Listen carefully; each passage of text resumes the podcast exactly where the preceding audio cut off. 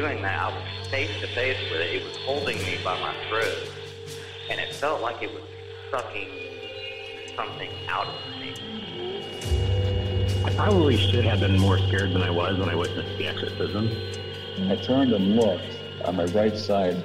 When I did, there's there's a beam on the side of the tree, a large beam.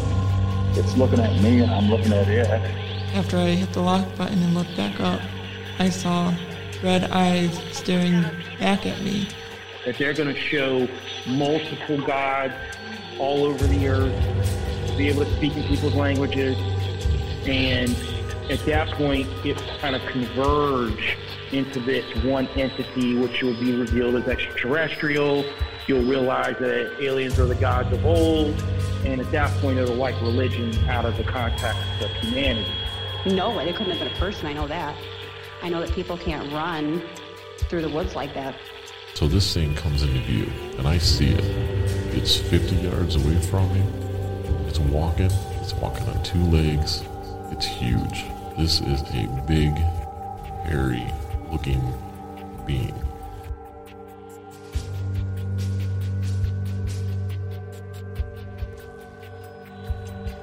Welcome.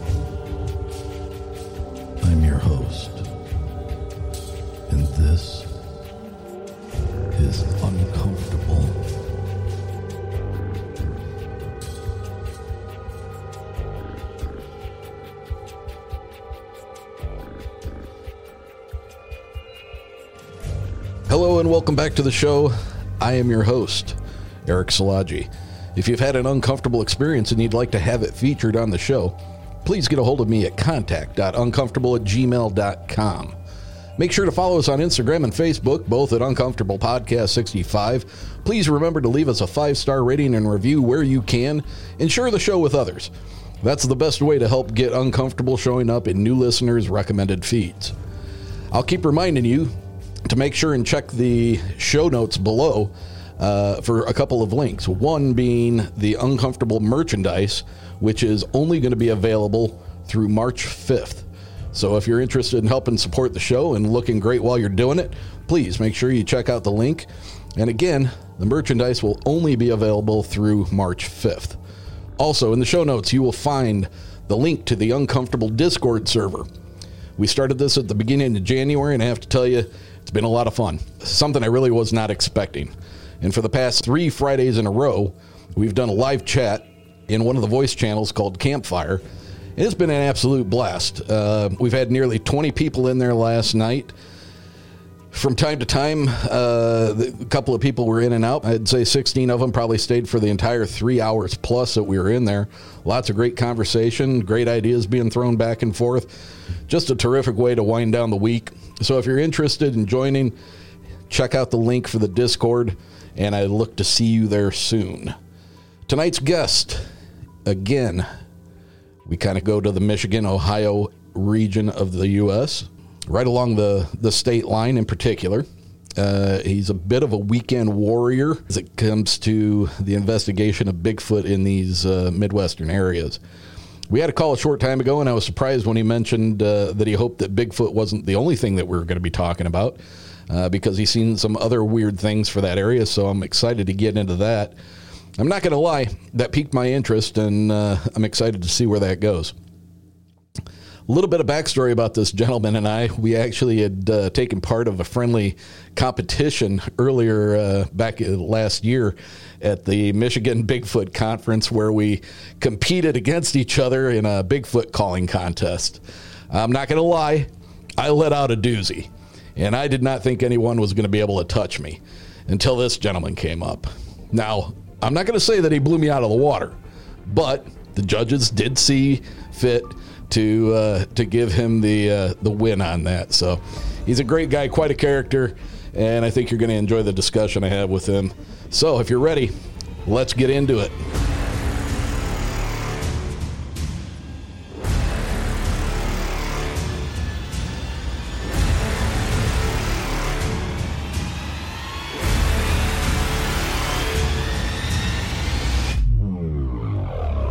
If you will, please give a warm, uncomfortable welcome to Mr. Bob Lemle. Bob, welcome to Uncomfortable. Hey Eric, how you doing? Hey, Doing should good. I use my DJ voice too? I mean, I know you're doing your DJ voice. I could do that. no, that ain't no fun. Then. So we uh, we had a pretty good uh, we had a pretty good competition going there for a for a little bit, and I, I you know no disrespect to the uh, the judges, um, but somehow or another you took first. There was a woman who placed between you and I.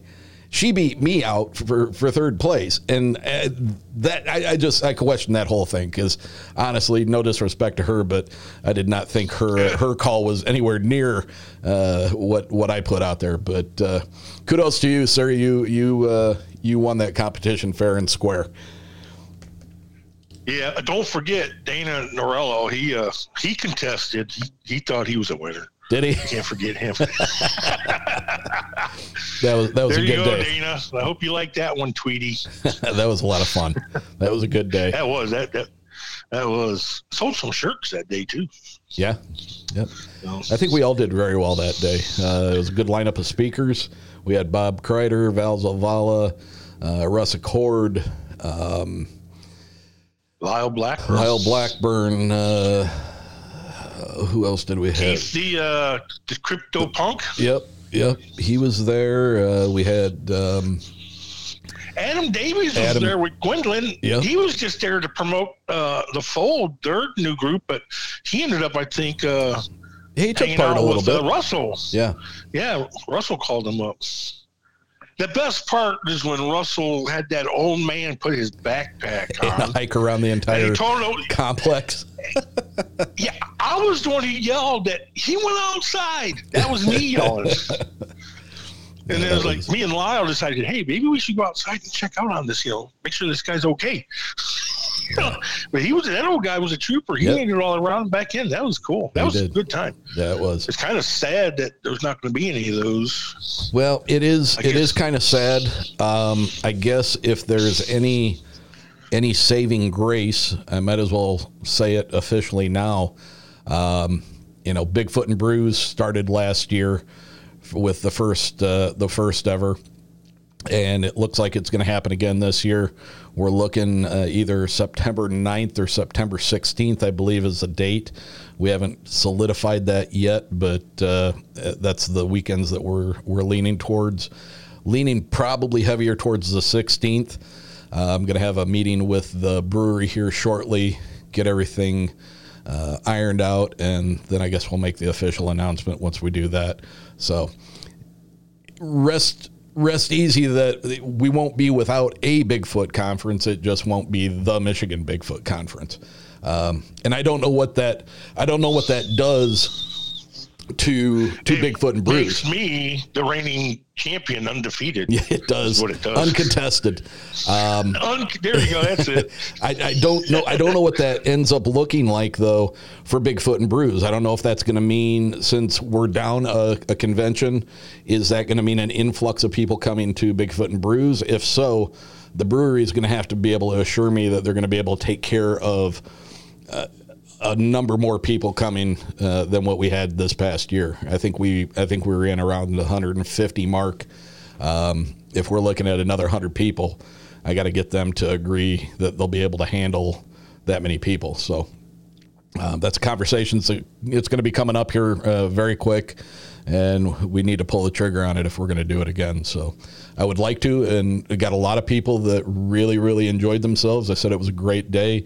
Um, I see no reason not to do it again. It's just a matter if uh, the brewery can handle it. So I'm sorry, I missed it. I mean, you know, I was I was invited out to it, but oh, last year I was having so many car problems. But Yeah. not this year. I got that all taken care of. So That's good. I'm That's looking good. forward to it.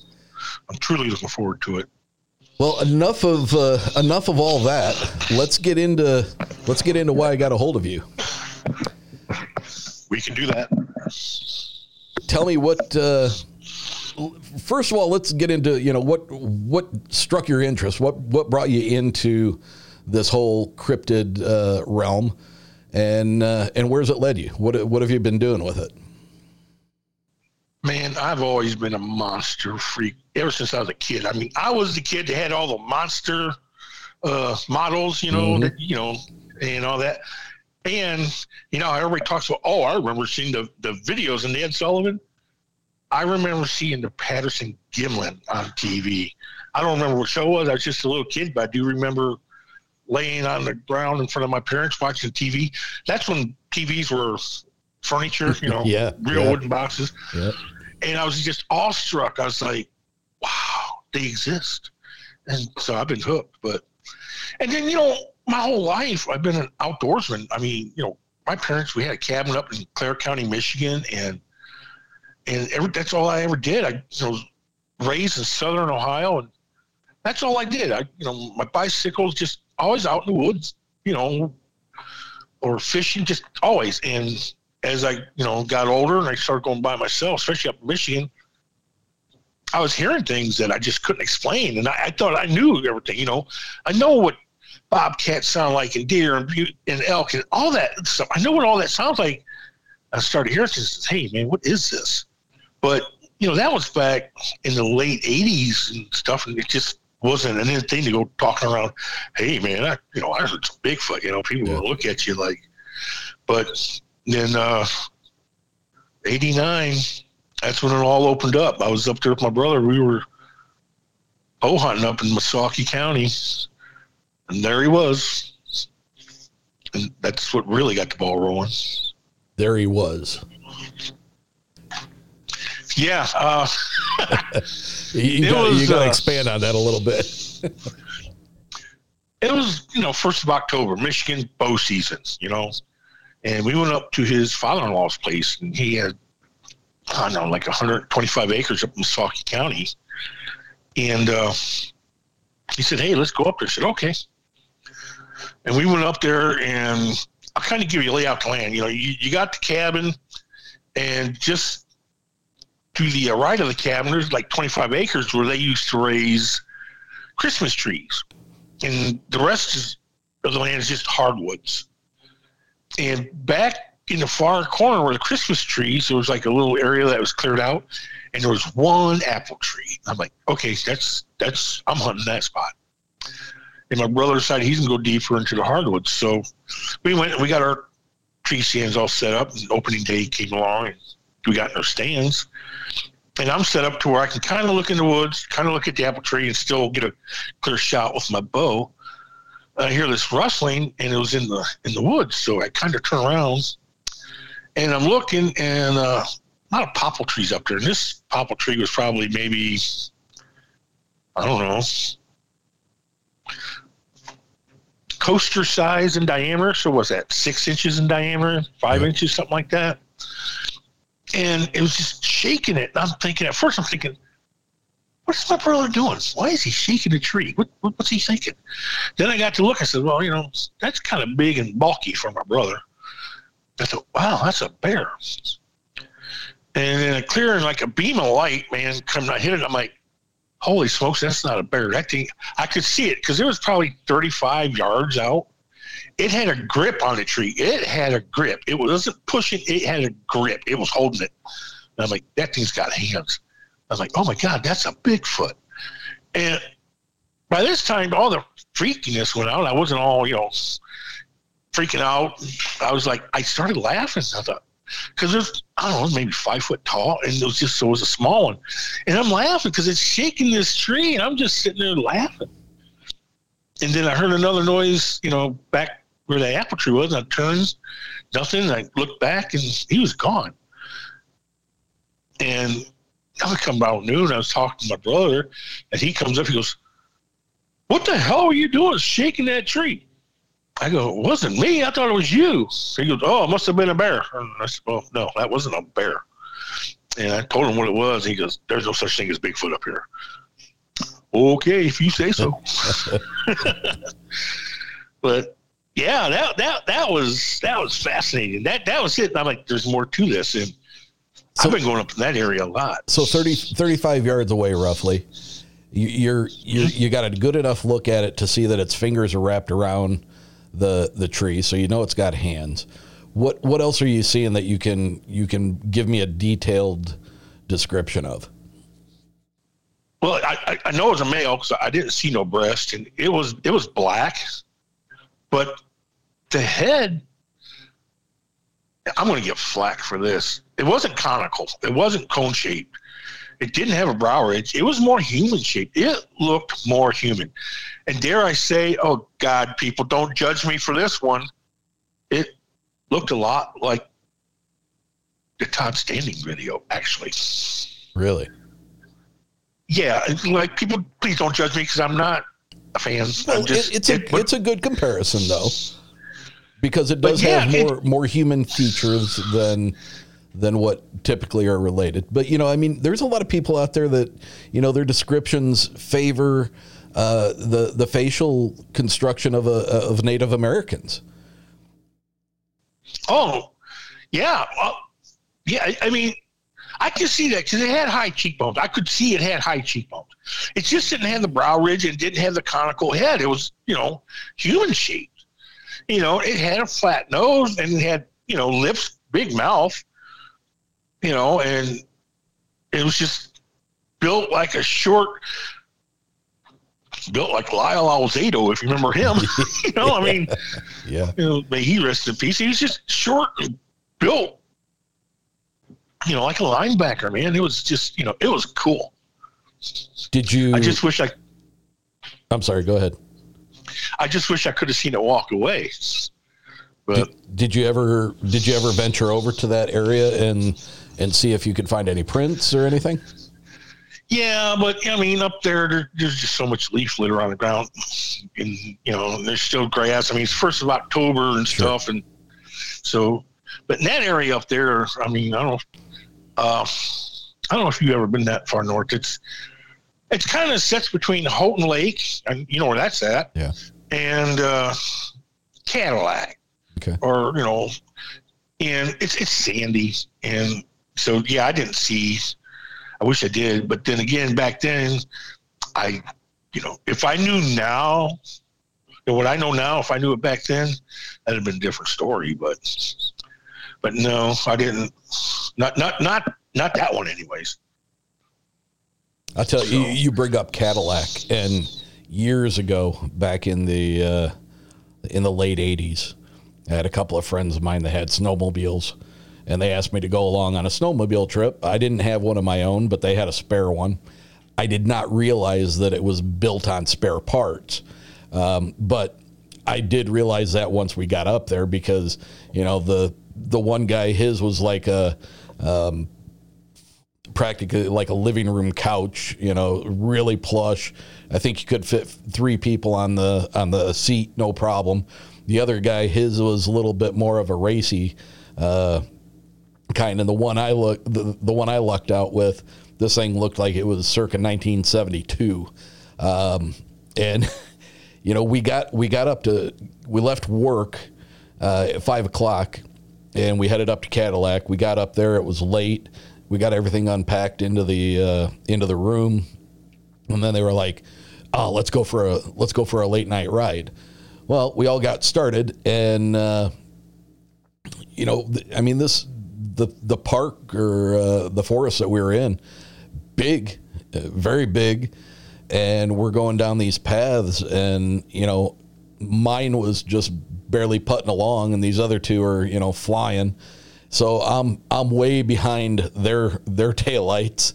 And I, honestly, you know the the depth of the the forest up there, um, I I literally I literally had a little bit of anxiety because I'm like, you know, I'm not going that fast. And if something were to reach out from behind one of these trees, it could yank my ass off the back of the sled, no problem. And Were I- you in Were you in the pine thicket? Yeah. in that area of the forest. Yeah. All those jack pines. Yeah, that's yeah. That gets creepy. It really was. It was. It was very creepy.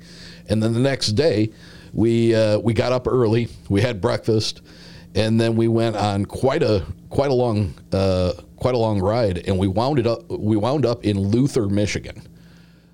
I don't know if you know where that is. Yeah, that's south of where you were at.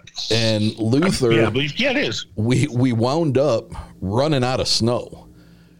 We ran to the edge of Luther, and there was no more snow. And as soon Oh, as no.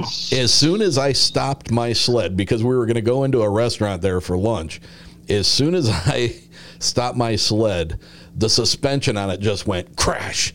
It went down to the ground, and I was like, "Oh God!" And uh, so we went into this bar, and it, this was like something out of a movie. We walk into this bar. It's midday, and we asked the guy. He's like uh, behind the bar. The the bartender. It's like you know one of our sleds broke down do you know anybody that would be willing to give one of us a ride back to Cadillac so we can get the truck with the, the trailer and get this thing out of here? And the guy literally, without saying a word, he just picked up his arm and he pointed to the back of the bar. And at the back of the bar, there was a little round table in the corner with a real low, long height, uh, light hanging over it. And there's this silhouette of a man in a in an old army field jacket. And we walked up to him and said, "Excuse me, sir. Uh, you know, if we paid you, would there be any chance that you could take us back to Cadillac to get our truck and trailer?" This guy was the weirdest, weirdest dude. He he looked like he was a Vietnam vet. He looked the age. He had long, straggly, uh, gray hair. Um, not very clean shaven obviously he you know he had the the flak or the military jacket on and they all did back then. very very very few words out of this man and he looked at us for an uncomfortable long length of time and he then he just shook his head yes.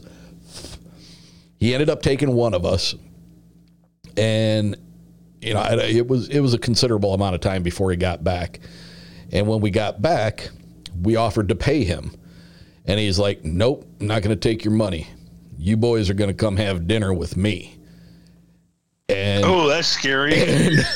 And, and all three of us looked at each other like, uh, "We're gonna what?" And he's like, "You guys are coming to dinner to my house." And it was it was a it was not a asking. It was you know, I'm telling you, you're coming. So we got the sleds loaded up. We got in our truck and we started driving behind him, following him.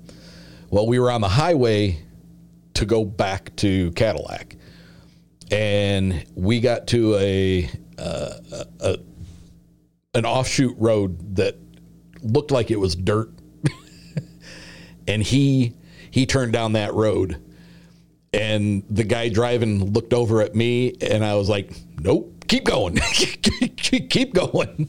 And uh, so, you know, we offered to pay for him. We were thankful that he gave us a ride, but there was no way in hell I was going to wind up duct taped and stuck in somebody's uh, closet door until he got hungry again. It wasn't happening. So um, that's just it. All the all the roads up there are dirt roads except for the main drag yeah, yeah. highway. that's funny though. That, that was scary as shit. I'm not going to lie. it sounds like a B type horror movie. It, it's exactly what it felt like too. It's like, I, dude, I've seen this before. We are not going there. No. I, you know, I had an experience out that way because you know the general area. Uh, there's a road. Uh, you know where the airport is in Cadillac? Yeah. Okay, that that main road. I think that that's Boon Road. Could be. And if you take that yeah, you take that west, you take that, and you go about 10 miles, you come to Boon, and you cross these tracks, and they, they go over the road diagonal, and then the road curves to the right, takes you in town. But if you go straight, that takes you back into Manistee National Forest. And I did that one day. And I, I mean, I drove way back there, and the road come came around, and it was it was hilly and stuff. And I come to uh, I think it was a fire lane. I don't because I don't remember seeing high power wires. And, again, this was like you know first of October. It was nice because a buddy of mine lived up there. He lived in Boon. I was bow his property, and I stopped there. You know where that that clearing was, and I'm sitting there. I'm like, you know, I'm gonna sit here and have my lunch here. It's really nice, and that was one of the uh, experiences I had that I couldn't explain because I started hearing these noises and it almost it reminded me of an elk. And I started thinking, well, wait a minute here, man. Elk's all the way on the other side of the state. They're, they're 150 miles away from here. They're over there, you know, Mayo and in that area, you know. there's no elk around here. I know this here. There's none. And I noticed this, but it doesn't quite sound like an elk. And I knew, you know, like they got the elk calls, and not all elk sound the same, but Are you talking more like a, a bugling, a bugling noise? yeah, yeah, it, yeah. It was a bugle, it was an elk bugle, but it wasn't an elk.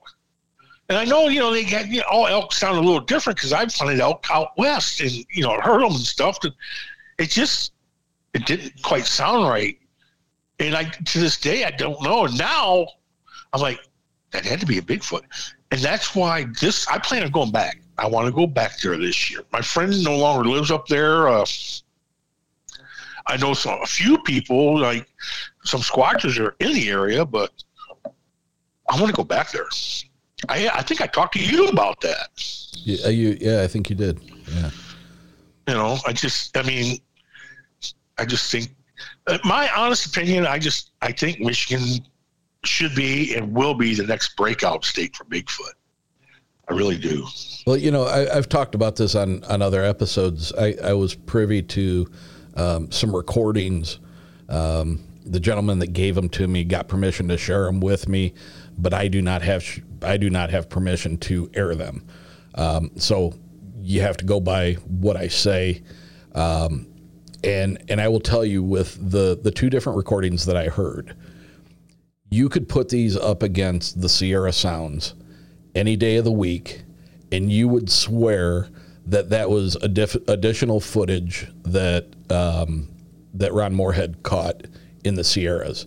The only thing is that these recordings came from the Yankee Springs area just south of Grand Rapids, and Wow. the production the production that you could hear going on in the recordings there were multiple guys they were talking about specific types of recording equipment that they were using and you could hear clear as day knocks these were not things these were not things that were a considerable distance away from the gentlemen that were recording them they were relatively close and it was the same samurai chatter, whatever you want to refer to it as, but it was it was the same type of vocalizations. There were also whoops, there were hoops, there were uh, clacking noises. Um, I'm still not sure that that's necessarily produced by smacking rocks together. I think maybe that might be something that they can do with their tongue and their mouth. Um, it, I'm telling you, man, phenomenal, phenomenal recordings, and and right from the Yankee Springs area. Is that that's uh I'm trying to remember. Isn't that like by the Thornapple River? That I can't tell you. I don't know. I don't know that area that well. I don't know if the, that river's in there or not. But I Uh, know I mean- I know it came from the Yankee Springs area. What's fascinating about that is that, you know, and, and you know as well as I do, Michigan, you you think of that, you you, you think of like being north of uh, ten or something up there where you're getting into the deep northwood. You don't think of that like south of ninety six or ninety four where it's more uh, open and agricultural. You know, I mean there are woods and stuff Yeah. like that, and and there is that I don't remember the name of. it. Isn't there a big military base in that area somewhere? it's off fenced in, but that's what's cool. Like you know, you talk about you know, Oswald. Well, I can't pronounce it. Dodge, whatever you said the beer and brew is going to be. I can't say that. Uh, Dowagiac. But- Dowagiac. There you go. What you said. Yeah. But I mean, because I've been like the Paw Paw and, and and in all those areas up in that area, you know, and yeah, you just wouldn't think they're there, but but they are, you know, and even like you get up, you know, get down into Indiana, and you start getting around, you know, Lagrange County and stuff like that, and maybe uh, uh, Angola or in Fremont, they're around there too, man. Yeah. It's just it's just fascinating, you know. Well, I had- where they where they are. I had Jill uh, Jill, Ziegler on uh, one of my episodes. Uh, I think we named the episode the Morgan County Howler, and she's down there in Morgan County, Indiana, and Yeah. you know that that's some weird howling that's going on. You know, I've played that recording for several people that I know that are much like you, out in the woods all the time, hunting various seasons throughout the year, and it doesn't really line up with a, a coyote, or it doesn't really line up with a wolf, doesn't really line up with a, a canine. Um, it's it's just some strange sounding stuff. And this last October, we were me and another gentleman, buddy of mine, we were we got permission from her to come down and and camp on her property. Well, we just so Wow. happened just so happened we ended up getting like a week worth of rain down there that just washed everything out. Everything was mud. We couldn't there was no possible way that we were going to be able to camp out down there. And uh, she ended up getting a fairly good print on her property that she poured um, she poured plaster into the into the footprint and she had to leave it in there for so long because it took so long for it to dry out. You know it was like i said it was october. It was rainy. So it took a long time for the dry the and and the cast broke in half. But i'm telling you you can see some pretty good definition that whatever it was was not wearing a shoe. It is not something that was left behind by a, a work boot or or anything like that. It was a barefoot, and uh, I just I wish that I wish the conditions would have been better, or she could have covered it in some way to to get a better print out of it. But pretty convincing nonetheless. I uh, that, that reminds me of uh, a few years ago when I first started, you know, driving around, and I'd drive around up there. There was my son and my youngest daughter, and uh, it was like it was April. I know that. I don't remember that. it was April, and we went to Hillsdale County. We went up driving around Lost Nations, and we're going down this one road, and they just built this. I don't know if you want to call it a, a culvert or. Uh, a small bridge because they're saying, well, actually, it's a river. It is called the Saint, uh, the, the Saint Joseph's of the Maumee. It's a long title for a river. So it's the Saint Joe River up there. And uh, it's a great trout stream. well, at any rate, you know, my kids were kind of like on the trail, and I walked on the bridge, and there was a sandbar that come off of it. And I'm looking down, and it, it was still clean. You know, there was no vegetation on the sandbar, but there was these footprints. Man, they couldn't have been six, seven inches, but they were really deep in the sand.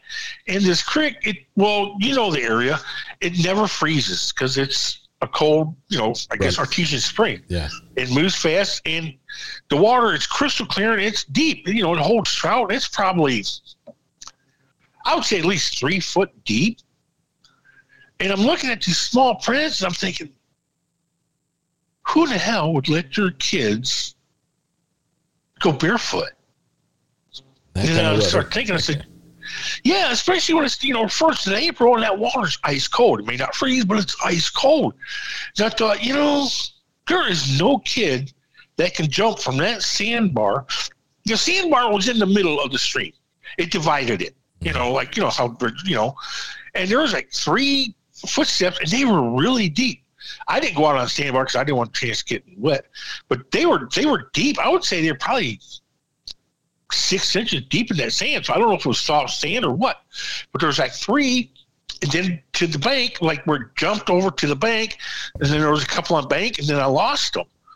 I got pictures of them, but I got them on an old phone that died a couple of years ago. Maybe I can retrieve them. I thought about that. See if I can get the, you know, the phone turned on and maybe mm-hmm. download the pictures onto my computer. But I do have pictures of those up there. That was in the Lost Nations area in Hillsdale, Michigan. You know, I found I found some other footprints up there, but they they weren't castable because one was along the road, and like they were, you know, it's like a dirt gravel road, but you could see you could see the outline of footprint, you know, right on the edge, like on the shoulder. How, clo- know, I, how got- close? I do have pictures of that. How close to the West Branch are we talking?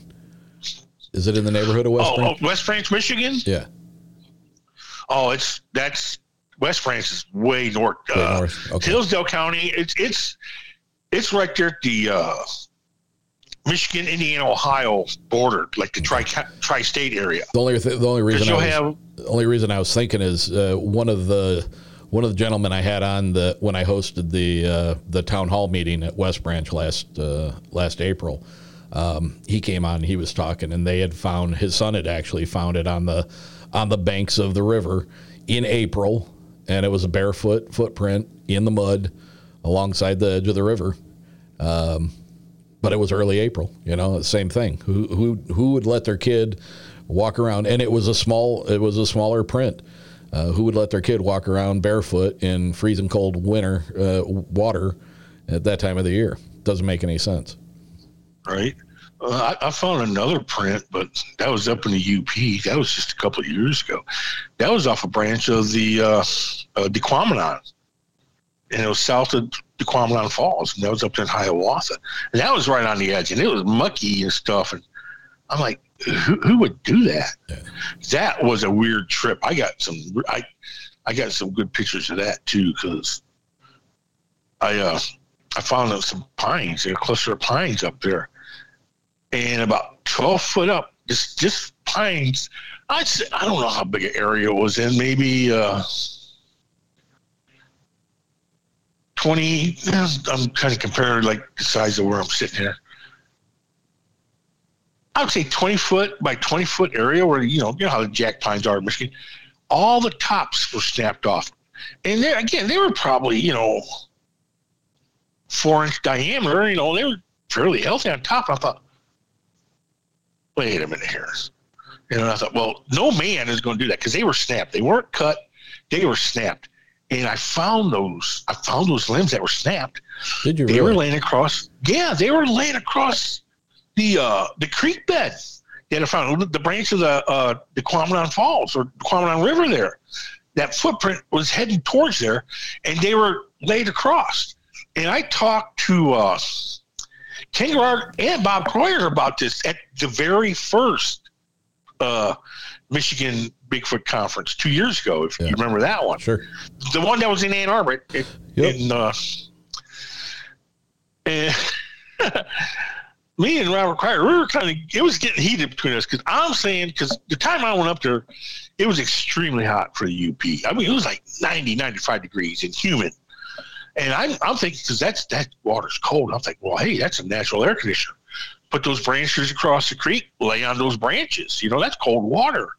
That'd be a nice breeze, you know, make you nice and cool. And he said, and it's, you know, I'm not saying he's wrong. You know, I, I Robert Carter, he got all my respect, and we're, sure. we're, we're, friends. Absolutely. Uh, he, he said it could have been a fish trap because he was like, was there crawdads? And I'm like thinking about it. I said, no, that that sandy bottom, and I honestly, my opinion, I think that water's too cold for crawdads. Mm-hmm. Now maybe trout or suckers or something like that, maybe. You know, but uh, you know, I, I'm saying it was like like a nest, you know, just so they cool off. But yeah, that that was that was an interesting mm. trip up there too. That's why I say Michigan is just full and just in most unusual spots. I mean, you know, there's an area in my area, well, there's a metro park called Oak Openings. And in Ohio, they got an area called the Oak Openings region. And I was, and that's kind of what I've been checking out here that, you know, people go, oh, you got to go check that area out. So, okay. And I've actually got online and checked that area out. The Oak Openings region runs basically from Grand Rapids, Ohio, by the Maumee River, all the way up to, uh, well, the, uh, Detroit Metro Airport there in Ross in in, uh, in, in Romulus, right there off 94, yeah, and all that. If you look on the map, you can Google it. It runs all the way up there. That's a big area, and there's a lot of weird things happening in that area. Bigfoot sightings. Uh, well, you know the UFO sightings, the one that crashed there in Pennsylvania, there, uh, Chestnut Ridge or whatever. Mm-hmm. That's the same UFO that reported, you know, they saw Michigan and Ohio. That's right. that's yeah. the same one. It was that area that it was sighted. You know, and I heard other weird things, you know. I don't know much about like the dog man thing, but just gets other uh well there's a couple other guys. Gnomes. I know I've heard really? people say they they've yeah, that the uh, uh you know that that's what I'm like, wow, that's weird. Uh, portals. And, you know, to be honest with you, I'm not I mean, I did paranormal ghost stuff, but you know, I'll let you guys know I am. I'm an outdoorsman, so to me, it's you know, flesh and blood. Yeah. That's just just my theory. I'm not saying anybody else is wrong because I don't know. I haven't seen them, so the more the more that I'm into this and on all sides of it, you know, I mean, I'm I love Bigfoot. It, it's a topic that's near and dear to my heart, but I also um, I'm very into the paranormal and you know even more so now lately getting into the the the spiritual type uh, portions of the paranormal. Um, so I, you know, I entertain it all, and and there aren't that many things that I discount. And uh, I had a, a, good conversation with a friend of mine, and you know we were talking about you know good and evil, and you know how certain people's religious bias, you know, however they grew up or whatever the influence of the family and and the upbringing, you know, whether you were born in, into a Catholic or a Christian home or you know Protestant or this or that, does that affect how you perceive things in your everyday natural world? You know, does just because something goes bump in the night, is it evil because you have been taught that uh, because of your religious beliefs, you know, anything to do with the spiritual, it would be would be evil. Um, but I'm starting to think that, you know, like even in the case of portals, you know, when I hate using that word because when I hear the word portal, I see this mystical ring open up with all kinds of swirly shit going on, and you know something that looks extremely out of place. But maybe I think a Stargate. Yeah, yeah, exactly. you know, but I'm I'm I'm starting to try to look at you know the idea of a portal being something that is is maybe uh, just slightly off of being a mirror image of what it you know what it's in, the area that it's in, and you know maybe those things are just natural. You know, maybe they're not supernatural. Maybe they're just a part of everything that is. Like a magnetic type. Yeah, maybe it's just there. You know, maybe it doesn't have to be anything crazy and supernatural. You know, it, it may affect weird things happening, but um, you know, I don't I don't know. I mean, because even you know the Native Americans and the First Nations in Canada, they talk about it. Mm-hmm. Yeah, and that's that's what leads me to believe. You know, everybody nowadays, you know, they talk about CERN and they talk about this and they talk about atomic weapons, you know, and all this stuff, and you know how we've ruined the Earth, and you know we're opening portals with all this science and technology, and that's why I kind of lean towards this stuff being more natural as a just things we don't understand about our own natural phenomenons because the the Native Americans, like you said, they had they've got stories that have been handed down that are when you hear them, they're every it's they're talking about portals, you know. Yeah, oh, I agree. I agree. I mean, but they talk about a lot of things too. I mean, yeah. you know, they talk about the Wendigo, yeah. and there's different variations of that. Because you brought up something, you know, the religious aspect. I don't, you know, I did paranormal for a while. I'll be honest with you. I think, you know, and people don't attack me, don't attack Eric. Demons are far and few between. Most, if they come with something that's going to be, you know, obnoxious or whatever, most likely it's just they were that way when they were alive, human. Yeah. Yep. You know, they they were, you know, they were assholes when they were alive. you know, so or or uh, if you want to go uh, with poltergeist, most poltergeists, and some people tell me I'm wrong, whatever, uh, are juvenile. Juvenile entities that just got caught in this world, you know. Yeah. But you know, and that's another aspect. You know, if you want to go, you know, alien, I don't go. And this is why. This is, and you know, and people tell me I'm wrong. I don't care, because uh, like I said, I think they're flesh and blood. But isn't it? Doesn't everybody say they're elusive, right? They're elusive. Okay. Well, doesn't everybody also say that they're curious? Right. I mean, what are most sightings? They're either hiking trails, campgrounds. They say they got campgrounds. They like to watch women. They like to watch kids, you know, and roadside. Well, okay, let, let me put it to you this way it's the alien aspect. You're sitting in your house, you have a UFO fly over your house, you got these bright lights, you're looking out like, what? What, what the hell is that? Aren't you going to go outside and look to see what that is? Is that curiosity going to get the best of you? You're going to go see what that light is? Sure.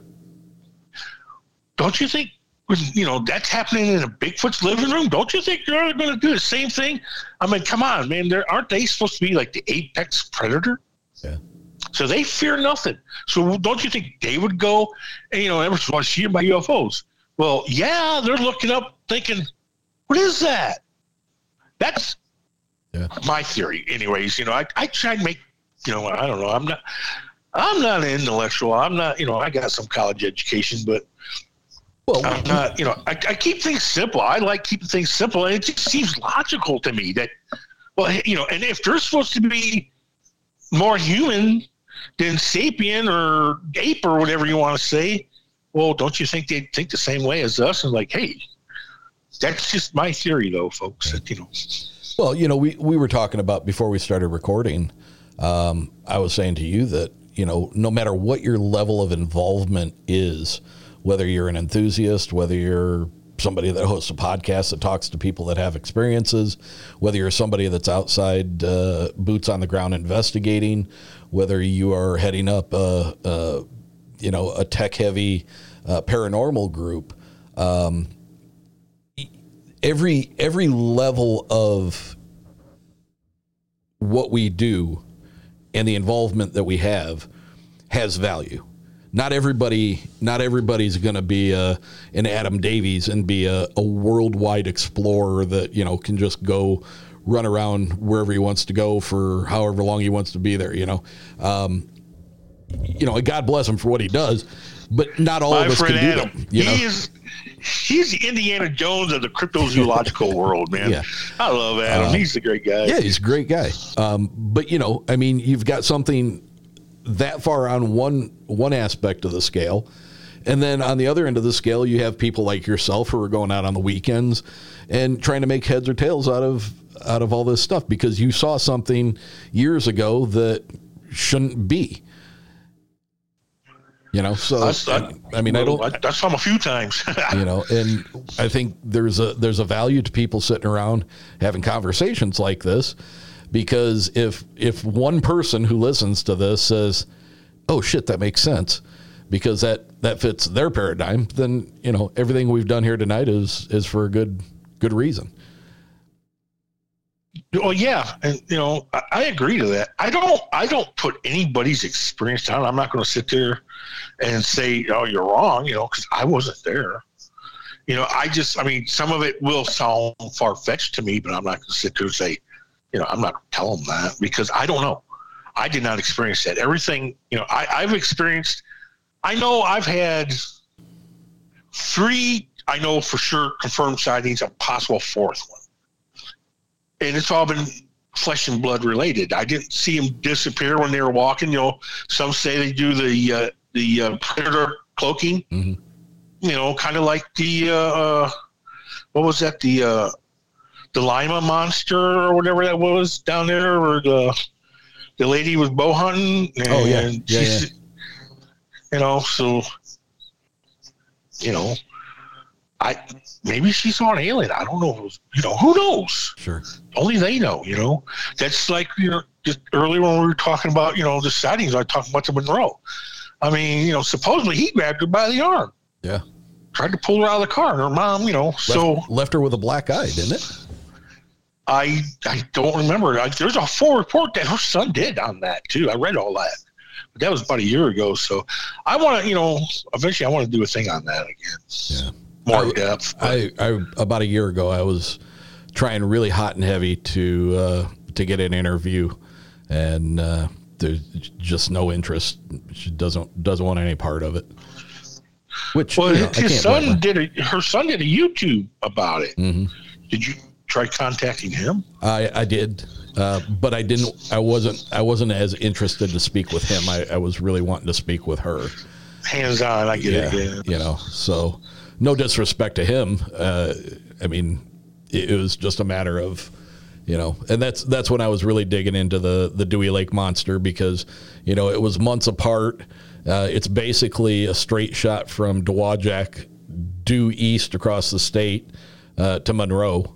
So you know, I was trying to draw into uh, you know a possible correlation. You know, if if the Dewey Lake monster had moved on and was migrating to the east for whatever reason, you know, could we have been dealing with the same same situation, the same creature?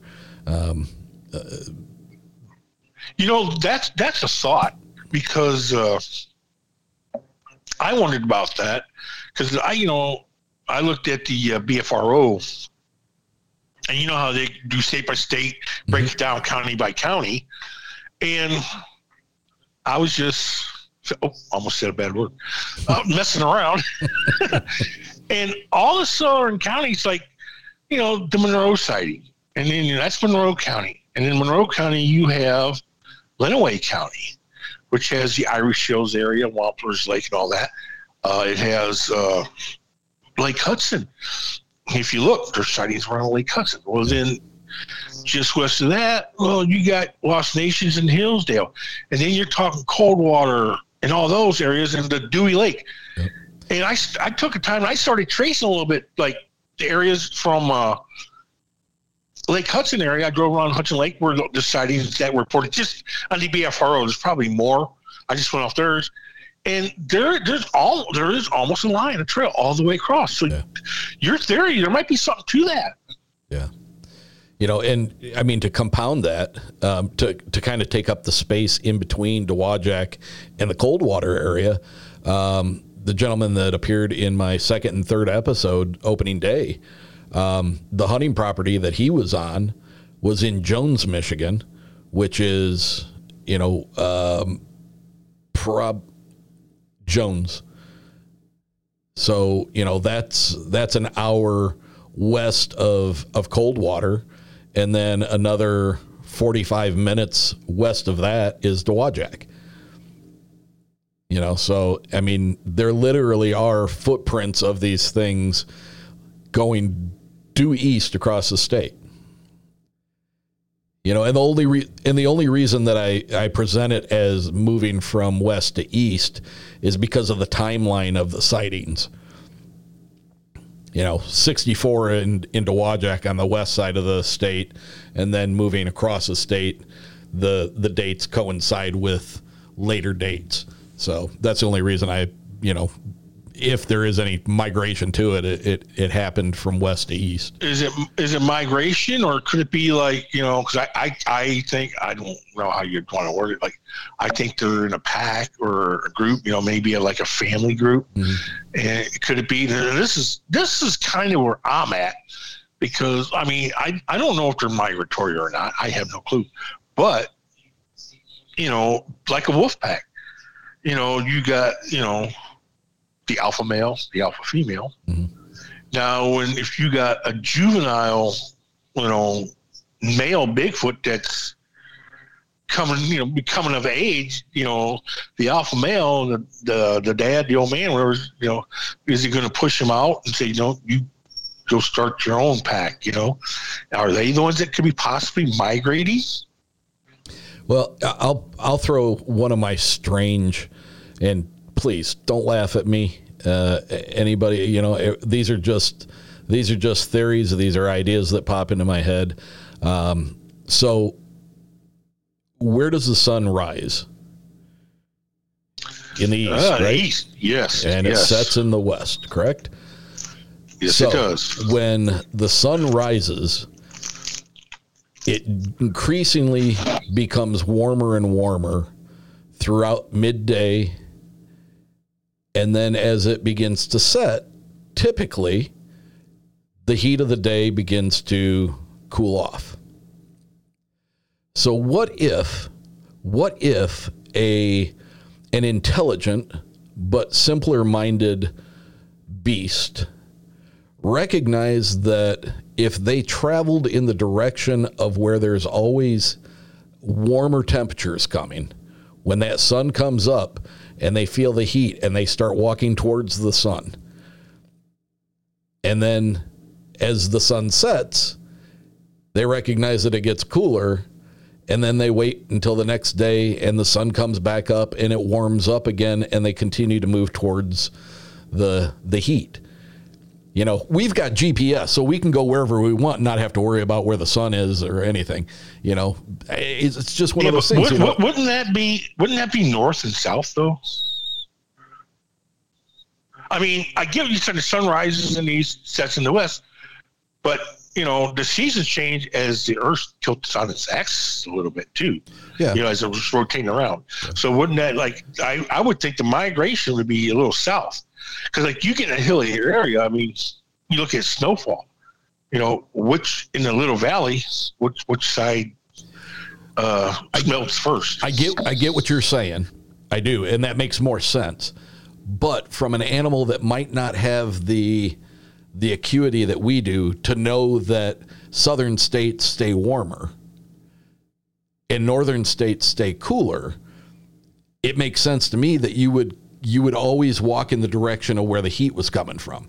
And if they're going off that by the sun, I don't know. It's it's as crazy as any other uh, you know theory, but it, it's something that Oh, yeah, kind of popped into my head, and it's like you know I wonder if that has anything to do with why they you know, it's been my estimation that looking at dates, and I'm not saying this is always the case, but at least in Michigan here, the dates line up with them moving from the west side of the state over to the east side of the state.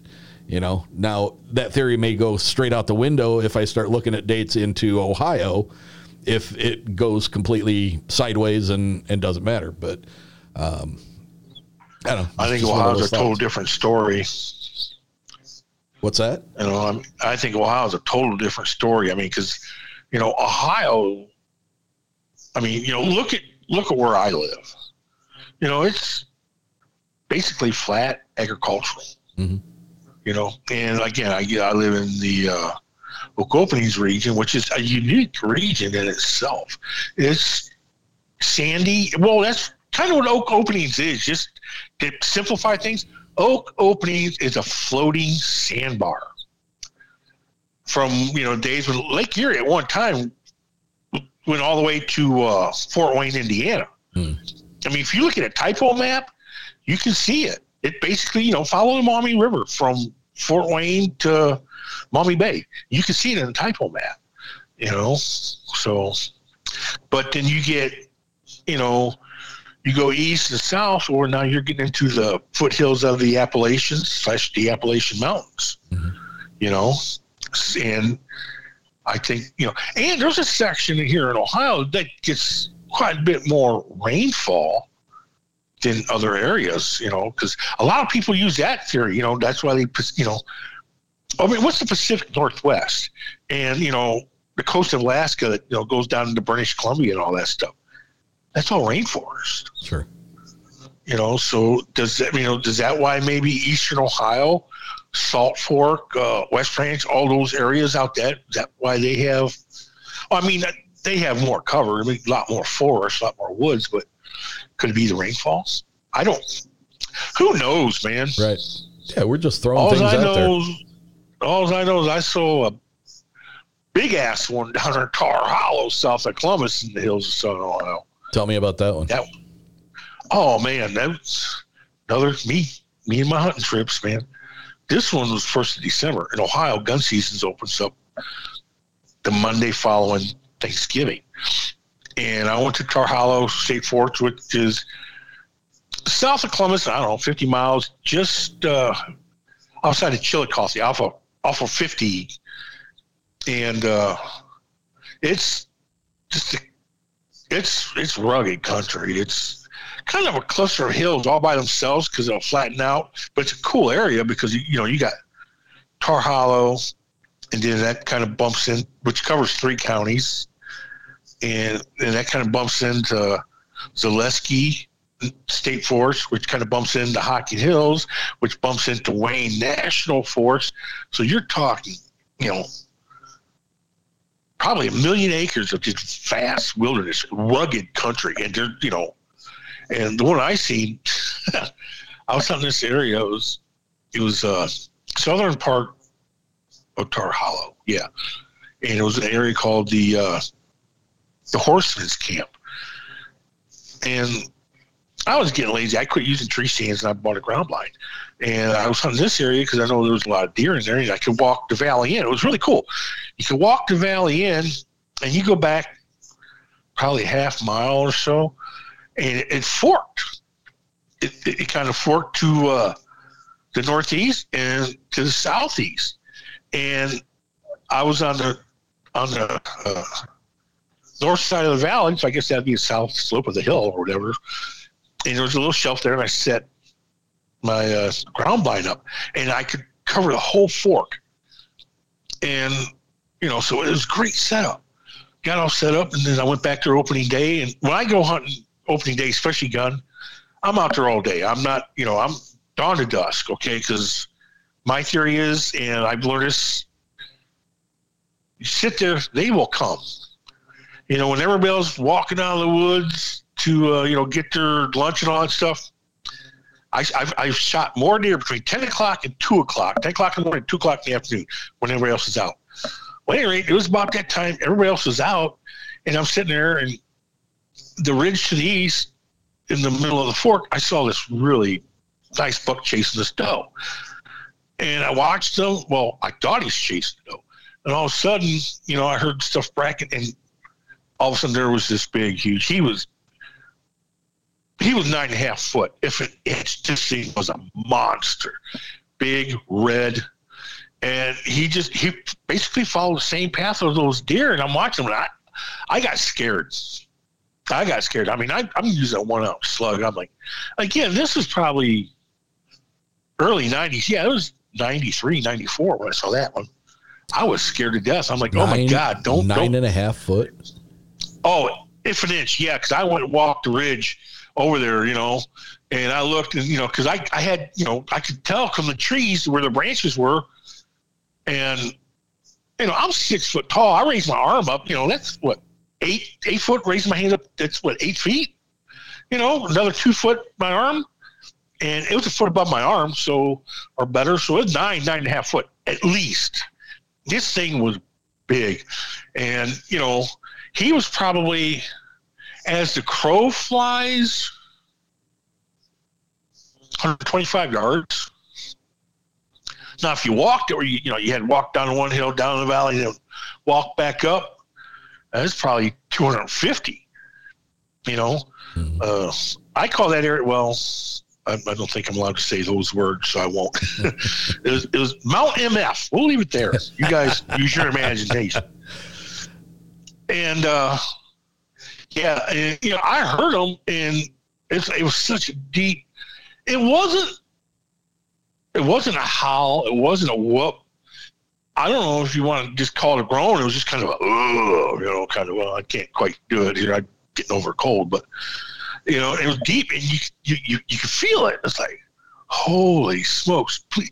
But he, yeah, and he just, eh, just that quick, he was gone too. I mean, no effort whatsoever, just walking up because it's at the end of the hill where it comes to a valley. So it's like up one side and down the other there, you know, just yeah. like and it would, would and then I start thinking, you know, because you're sitting there, you know, just like trying to you sit there, so you got time to think. And I'm like, oh God, he's heading towards my camp. You know, and I'm like, the fuck I do now, man? Do I go to camp? Do I sit here? What do I do? You know, I said, well, I got a gun. That was, but I, I sat there till dark. I wasn't about to leave. I was going to wait because I was, you know, I didn't know where he was. That that was scary. You that said was, it was red in color. Yeah, it was red, like orangutan. It, it, it, kind of like a rusty. Yeah, I mean, I wouldn't say like you know like a like a ginger type mm-hmm. red. You know, like like you know not like carrot top type, but but yeah, I would say you know reddish brown, but it had a red tint to it. Definitely, it was a you know bright sunny, and he was up there where he was.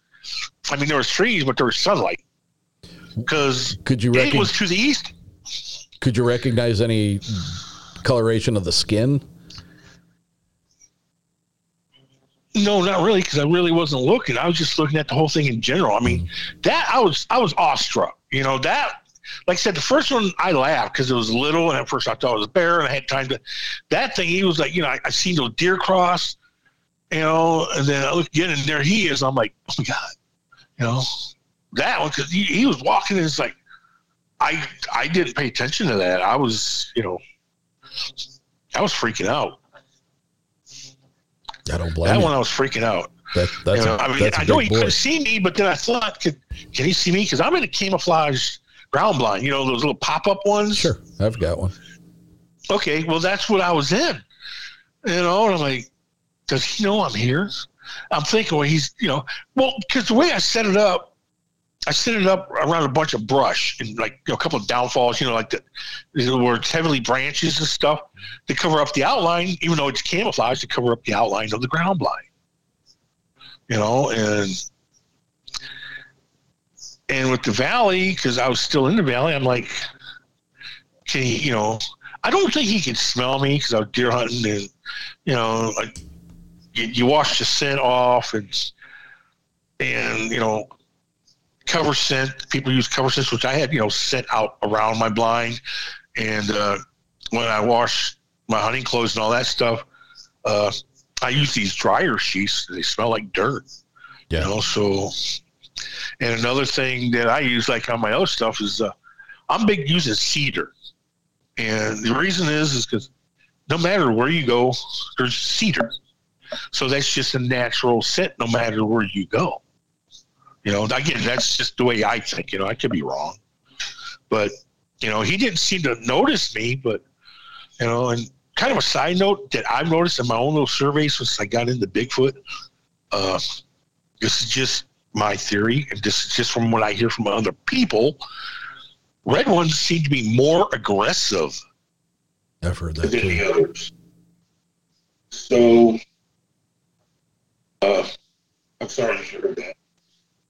Uh, that's that's why I think they're a little more aggressive because I've talked to so many people and they've all, you know, that had encounters with ones. They seem to be a little more aggressive.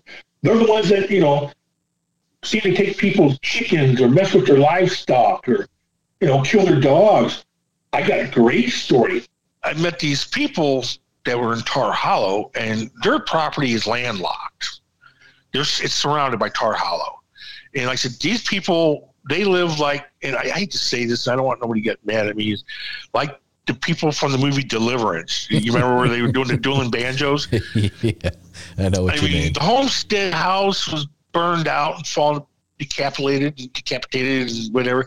And they lived in this trailer, and they only lived in half the trailer because half of it was burned out. Oh, jeez. I mean, you know, and they heated with wood. They had to come outside to use the well for water. And uh, I would go down because, I mean, these people, they were so nice and friendly. They let me hunt their property. And I went down there once in a while. I'd go down like in the spring, you know, because they were nice. To, you know, I'd just go a day down there and you know bring them stuff like you know clothes that you know we didn't use. You say, hey, can you guys use these? Sure. And matter of fact, I went down there with my son and his dog that he has today. We got from them. Well, I went down there and I was joking around. I said, "Well, what do you guys, you know, think of Bigfoot?" And first thing I loosed his mouth was, "Oh, they smell like hell." I'm like, "Really?" Now, Just mind like you, that. they don't have, yeah, they don't have TVs. When they listen to the radio, they're sitting in the, their car to listen to the radio. And Earl goes, uh, "Oh God, Earl was He goes, those loud son of a bitches keep us up at night with their whooping and whopping and howling." And I'm like, "Wow." No kidding. I go, well, where are they at?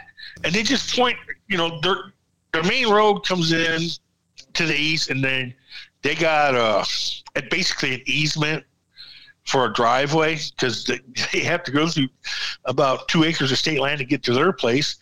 And on the side the driveway is a creek, and then straight up, just mountain. Well, not straight up, but I'm not walking it. You're not walking it. and uh, and they just pointed there. And then they pointed to the west, the other way of their property, you know, and I'm like, so they're all around. And they go, yeah. Well, you know, I said, okay. And that was, you know, shortly after that's when I had my encounter you know, I was basically camping across the street from where they lived. Well, a couple years later, uh, went back and stuff because, like I told you, you know, I'd go down there every spring and just, you know, you know, I'd take Lucy a fruit basket because she likes fresh fruit, and I'd just take some old clothes for Earl. And remember, I told you my son got a puppy from them, and I got there and says, "Well, where's your dogs?" He says, "Well, they're all they were all killed." I go, "What?" And Lucy says, "Yeah." She said, "Every one of them, uh, the the mother of my son's dog and all the pups that they kept, their throats were ripped out and their genitalia was ripped out." Ugh. That's terrible. And I didn't know. uh, Is that yeah? And I'm like, I I always kind of thought that because that's isn't that like you know getting into the weird. I don't know if it's aliens, kind of like the crop circle stuff, you know, where the uh, animal mutilation Cattle, type stuff. cattle mutilations, yeah. Yeah, you know, but then I don't know, maybe you know the Bigfoot might have did that, you know, because like I said, those red ones. That's what I saw down there was red. I don't know what else could have done it. I there you are. I know uh, Tar Hollow is kind of a cool area because down there uh, they do have bobcats, Bigfoot, deer, coyote, turkey, uh, rattlesnakes. They do a lot of rattlesnake studies down there in Tar Hollow Really? for Ohio. Yeah. And, you know, that's something else you got to watch out. Like I said, they got, you know, the bobcats. And, you know, like, uh, you know, before we started, you know, doing the podcast, if you remember, I told you I seen some black, big black cats. Why wouldn't they be down there? Yeah. You know, I'm, you know, that I know we're going cryptid there and mountain lions. I, I, I, they're- they're here.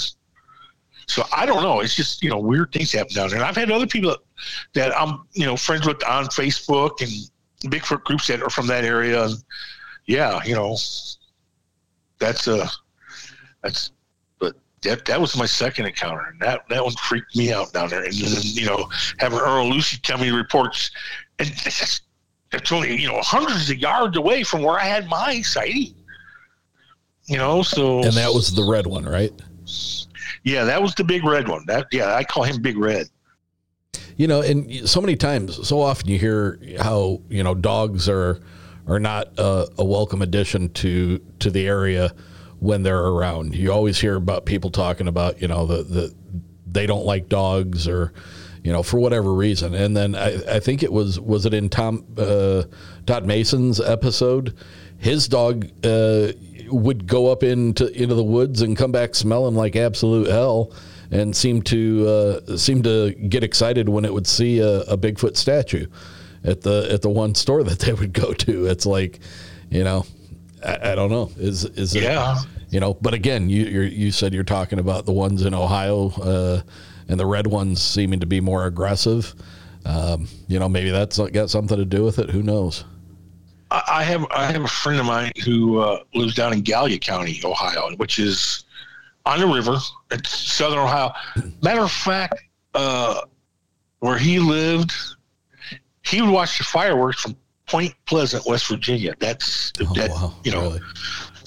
and he was having problems and he was getting upset. uh, You know, it was a big red one. He he had where he lived down there. He had habitual sightings because he would ride his dirt bikes and all that, and he would sit there and tell me stories about these uh, two juvenile black ones. They would watch him ride his his. You know, he had like uh, I don't know if it was a side by side or little like Honda Odyssey type go kart or whatever, you know, and ride around. He said, and they would sit there and watch him and he would talk to him, you know, like he, he'd be like, well, hi guys, hi fellas, how are you today? You know, cause he could see them. They would sit up on top of the hill and watch them. And, you know, he, he, you know, he out there every day. He's seen their parents. They were black. The, the, the juveniles, he said he didn't see their parents too much, especially the dad. He didn't see him too much, but once in a while he'd see the mom, like they, she'd come and take, you know, the younger ones away. He said he was, was times he didn't see them. And he said every time he did not see them is when the big red one come around. He said the big red one would come up to his cabin because he had a cabin out in the woods that he lived in, take his dog food because he'd have his dog food in a garbage can, which a lot of people do. Mm-hmm. And uh, he had chickens and eggs. He's, you know, the damn thing's taking my chickens again. And he, he, he was getting mad. He says, that's it. He goes, I'm going out there. He goes, He goes, I'm, I'm, he goes, I'm going to kill this son of a bitch. I'm tired of this. You know, he goes, I don't care about the black ones. I love them to death. He goes, but that big red one, he's got to go. And you know, I don't, I, I kind of take it with a grain of salt, okay? Because he started getting bizarre, and like he told me he did shoot one, and he goes, I dropped him. I dropped him. I know I dropped him. He goes, I came home, got on my phone, I called my cousin, called my uncle, know, and they came out. They went to go get it. It was gone. Well, you know, you, I, you hear that story all the time, you know. Sure. But then uh, about a year ever- later, Did he ever have any repercussions after shooting the one? Did uh, did they retaliate? that's when he that was right after he shot that one is when Big Red started getting more aggressive. Is that is that when the dogs came up being killed? Well, th- this is a different people. This is my Oh. buddy down in Gallia County, Oh, I'm sorry. and, and his dog come up missing. You know, and that's when he started seeing that big red one, and he was getting aggressive and stuff. And uh, well, he said he shot it. He said I didn't kill, it, but I shot him. And he sent me videos. And then again, I don't know because, folks, I don't care what anybody says. Pictures can be deceiving, even though people say pictures tell a thousand stories. Pictures can be deceiving. Absolutely. He showed me, you know, blood, but you know, was it blood? I don't know. It was the camera, you know. And he said, "Look, I told you, I shot him. I shot him." You know, but he couldn't find him. So, and he told me other stories. You know, like he told me that because where he lived, it was not far from the southern part of Wayne National Forest. And he told me that a federal agent or game warden, I don't know what you call it, I guess ranger, I guess, come to his house and, uh, you know, said, hey, and told him that, I guess, you know, again, I take it with a grain of salt. So people don't, don't quote me on this, please. I'm telling a story from another person. So this is that, uh, there was an incident back up on top of the hill behind his place where, uh, a big red one, uh, basically tackled a side by side like a ranger, knocked it off the side of the hill, dented the side of it, and uh, oh, you know, put the people in the hospital. Like, and the agent says, goes, "I can't do it." He says, "But I want you to go kill it." And my buddy's looking at him, goes, "Me?" And the ranger looks up in the tree. Says, "Yeah, you seem to be pretty good." He take his deer heads up in the tree. Oh, You know, so come on, you know, it's like I'm from Michigan to Southern, you know, yeah. you know. So I'm not saying he's poacher. I ain't saying that, but he says, "Yeah, you seem to be a pretty good shot." And uh, he goes, "I know who you are. I know what your record is. So yeah, you're going to do this favor for me." And you know, he said, "Okay." And I never heard anything after that. So I don't know if he ever did. Again, that that story's far fetched. That is one of those stories where I kind of roll my eyes and like. Yeah. Okay, that that's a little hard even for me to believe. I mean, you know, I mean, I'm pretty open minded, but that that that's I. That was just what I was told, folks. I it wasn't me. It wasn't me. it was That- just what I was told. But That is a tough one to swallow, but if it's true, that's crazy. well, you know, I don't know about you, but I've heard other stories kind of similar to it, be it YouTube or Yeah.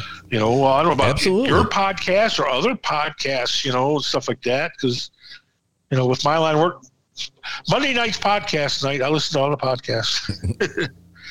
but yeah, that that was that's bizarre. He, he invites me to go down there. Come on down here, and I'm like, well, you know, I'm all into Bigfoot, but I'm not into getting my ass kicked by one.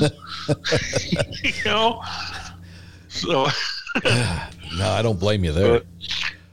I don't blame you but there. yeah.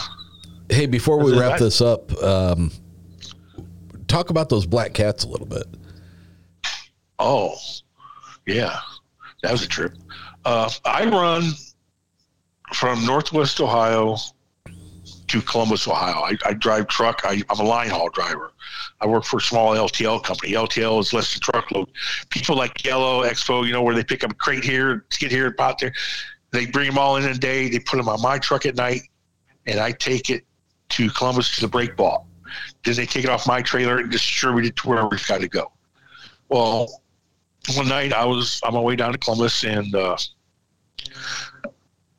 from Montpelier to Columbus is really there's no expressways. I mean, I could take the Turnpike 75, but that's really going out of the way. So I take two lanes. I take uh, 15 to US 6 to 75, then to Findlay pick up 68. I take 68 south to uh, Kenton, Ohio. Then I get on 31 and take it to 33. Well, 31 between Kenton and Marysville, uh, I can't remember the name of that small town. I think it was, yeah, I hope I'm saying it right. Byhalia? It's spelled weird. You know, I thought it was Bahala, but I think it's Byhalia.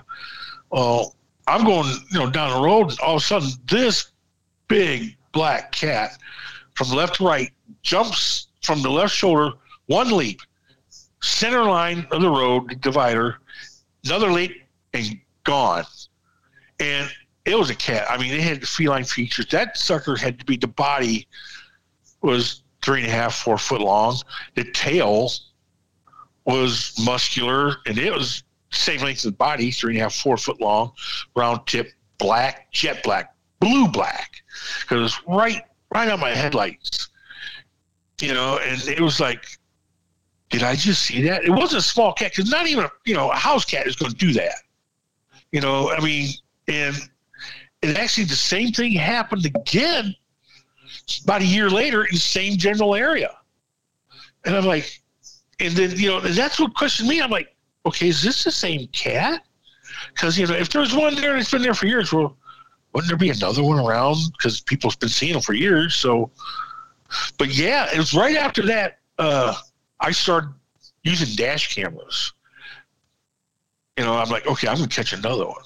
You know, but uh, I got to tell you, those that was my cats, man, and I've been looking ever since. And another weird thing is, Southern Ohio is part of the area where they have the Wampus cat. I don't think it was that, but it it was big black cat. I mean, I said, you know, it had the feline features. It it wasn't a coyote. It was bigger than a coyote. You know, it wasn't it wasn't a deer. You know, definitely, it had feline features. You know, the pointy ears, you know, the, the feline facial features and that long, muscular broomstick type tail. You know what I mean? Which you know, and it was it was like, I mean, this was like one o'clock in the morning, and I'm calling everybody. I'm on the phone. I'm calling my brother. You know, what are you waking me up for? You're not going to believe what I just saw. You're not going to believe this. You know, but yeah, it's my one is weird because not only that, north of Kenton, Ohio, on 68, I saw a ghost hitchhiker. I saw him twice in the same area. What? It's, yeah, I see him alongside the road. You know, you see hitchhikers alongside the road. I'm like, wow, what's he doing? And I look in my mirror, you know, because it's just kind of a safety. I'm on a two lane road. I look in my mirror and my truck's lit up, man. If I can see, I, I, I can see the shoulders of the road because of the lights on my truck. I look in my mirror and I'm like, where the hell did he go? He was just there.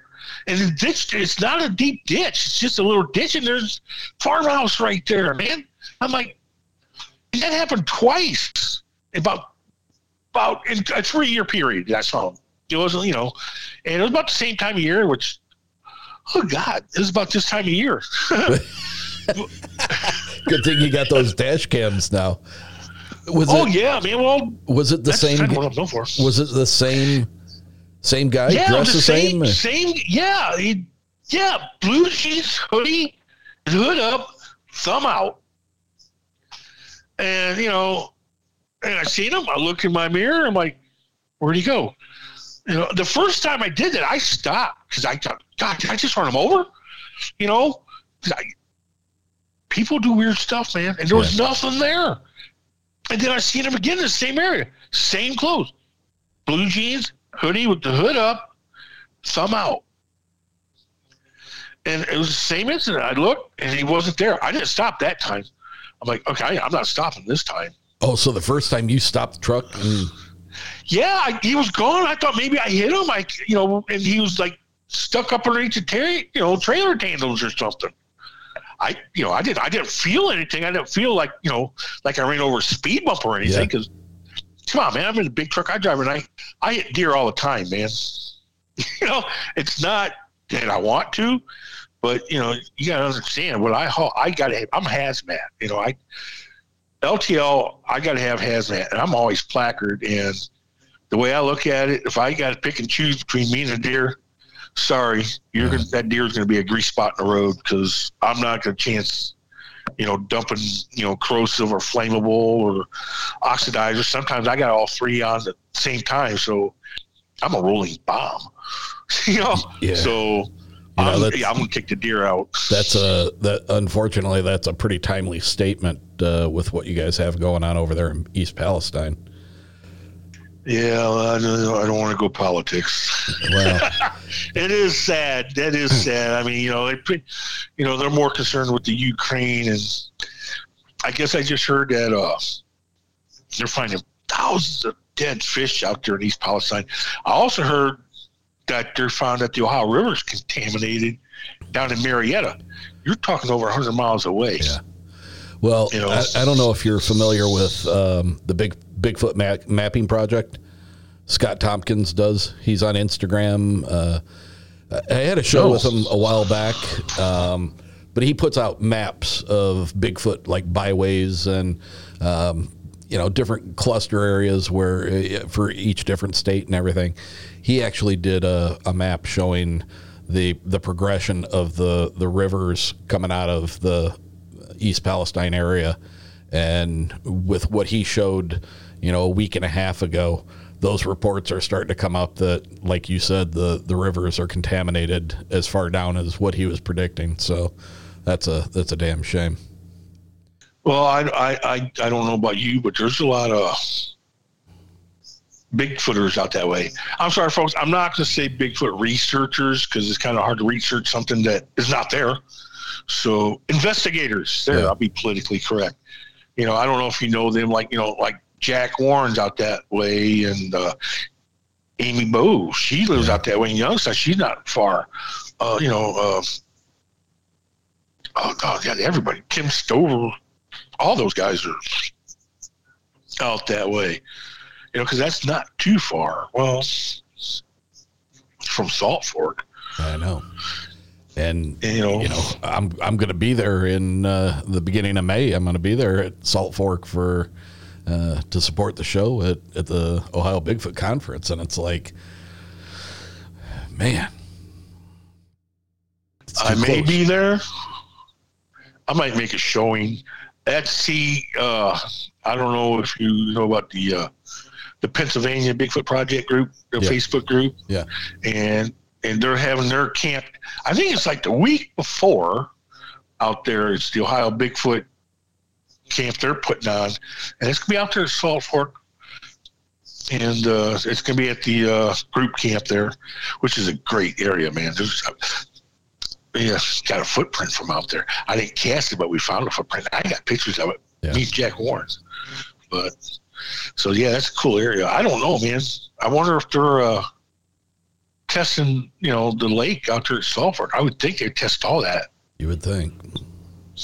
It's a I damn don't shame. know, man. It's a damn shame. Speaking of speaking of uh, footprints, um, I've got a uh, I've got a line with a, a lady uh, down in Louisiana who is going to be sending me a print here in short order of uh, uh, it, from the photographs that I've seen. Uh, looks like it's a, a very good print of a of a juvenile. Wow. Yeah, I only know one other person that has that. that. Well, you know who Kim Stover is, right? I know the name. I don't know him personally. Well, he he has Ohio Bigfoot Hunters Group. He has a cast that he casted probably about ten years ago of a juvenile footprint, and it's only like six inches long. Yeah, this It's one small one. This one looks like uh, she does, she hasn't put a uh, a measuring tape to it yet, I guess. But it, I would say it's somewhere in the neighborhood of six and a half to seven inches, and uh, it's you know there there's some petiteness to it. Um, right? I get the impression when I see the cast, I, I get the the gut impression that it would be from a female. Um, there is, uh, you know, the the heel and the mid part of the foot is is rather thick. Um, you know, like a pad. Yeah, and uh, it, it, it's odd looking, you know, to see, you know, like the ones I got behind me. You know, I got Patty and I got uh, the Grays Harbor cast up there. Um, to see something as small as small as that, um, but still exhibiting the same features is it's kind of kind of strange. Puts it in a different perspective. You know, you're used to talking I, about. I wish the, I could have. I wish I could have cast those ones I found up there at Hillsdale, but they were on that sandbar. But yeah, that's cool. Hey, can you see that? I don't know if you can see that. You see yeah, that? yeah. I last week when I did my uh, I, when I was shot the video, Uh-huh. and I, I come up of the creek bottom, and I was taking some mud off my shoes. That was on my shoe. I don't know. I, yeah, I saw you. I remember seeing the post that you put on there that you were ta- when you were Yeah. taking the hair off the bottom of your shoe. Yeah, That's yeah, that's hair. I don't know what it is, but I'm afraid to take it in because I pulled it off. You know, dumbass me wasn't thinking. I took my fingers. It's like, yeah. hey, what the hell is that? And I thought, oh man, that's hair. And I thought, well, I screwed that up because I contaminated it. Uh, not like any of us could afford to have it uh, DNA tested anyway. It's so damn expensive. Oh, that's true. That's true.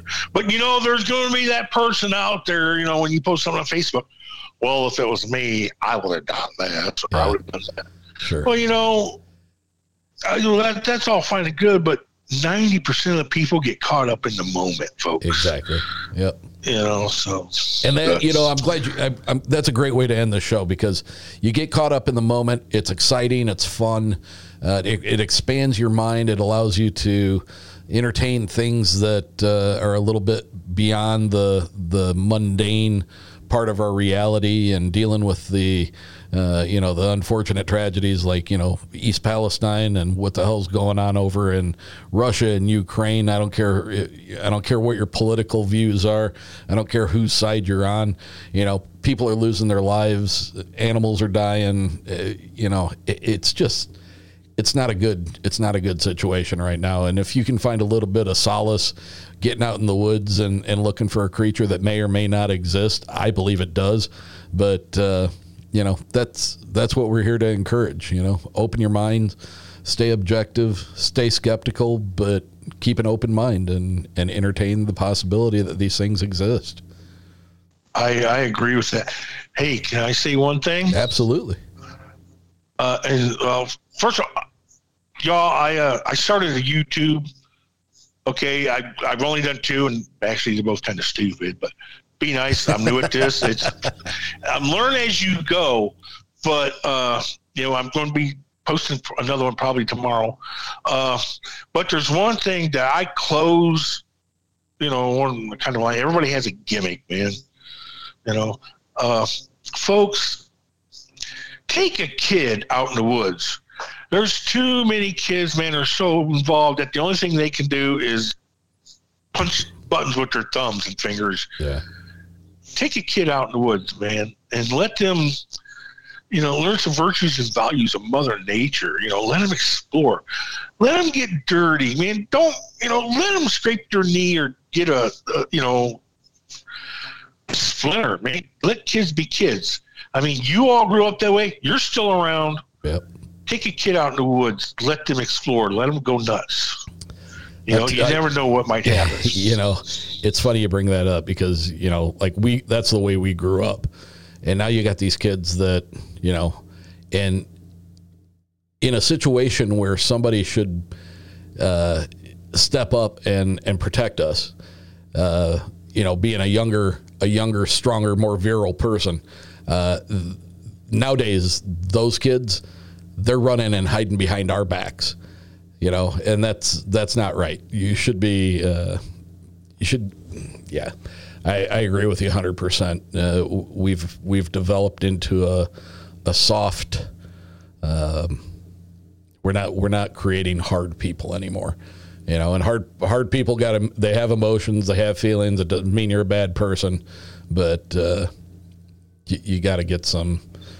You got to get some. we're not even the hardcore. Yeah, we're not even the hardcore ones. Think of our parents. Yeah. You know, well, I don't know about your parents. My parents, my dad was in World War II. You know, my dad was a badass. He was a tiny man, but he was a badass. You know, and then my grandpa, my grandfather was a farmer. You know, my parents grew up during the Depression. those are hardcore. We're weak. Our kids are even softer than us. Yeah. I mean, we're the last. We're it. So people, yeah, man, get them away from the TVs and the computer. Get them outside. Yep. So, All right. Tell everybody how they can find your YouTube stuff. oh, that's simple. Bigfoot Recon. Do I have a picture here? Nope, I don't. Bigfoot Uh, Recon on YouTube. Bigfoot Recon on YouTube. Let's just punch in Bigfoot. It took me about a week to figure out how to get that to make it easier, but yeah, just punch in Bigfoot Recon. Uh, my first video is one of those really narrow ones because I was holding my phone wrong, and but it, and that's just me telling them what I'm going about. And folks, it's not going to be. I'm not going to be a stuff shirt. I'm. I'm. It's. I'm going to do whatever I feel like it. You know, I might be sitting here like this talking, but more often I'm hoping to be, you know, in the field, and uh, and I'm hoping to also do uh, interviews with other researchers or investigators, and some of them are kind of uh, famous, and some of them you never heard of. But yeah, Bigfoot Recon at YouTube. Awesome, Bob. I want to thank you so much for uh, taking the time out of your day. It's Saturday night. I appreciate you. And uh, it's been a lot of fun. I enjoyed talking with you. I will definitely see you this year. Bigfoot and Brews. Or yeah, I will. I'll make it this year. Yes, sir. Okay, Eric, my friend, it's been great. I appreciate you, my friend. And everybody out here appreciates you and what you're doing too, man. You keep people, uh, you definitely keep people, you know, up to date on what's going on, and your guests you got are unique people. Thank you. All right, I'll see you later, my friend. Thank you. Good night. Good night. All right, my friends, that's it for tonight's show. I hope you enjoyed hearing from Bob. It's always a lively conversation with that gentleman. He's quite the character. Don't forget, head over, check out Bigfoot Recon on YouTube, give him a subscribe, and show this guy some love. As he stated, he's just starting out, so stick with him and see what he comes up with for content.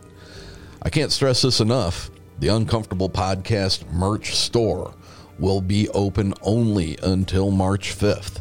So if you're interested in some cool uncomfortable gear, head over to the link that's in the show notes and get yourself some merch. Don't forget to like us on Facebook and Instagram, both at Uncomfortable Podcast 65.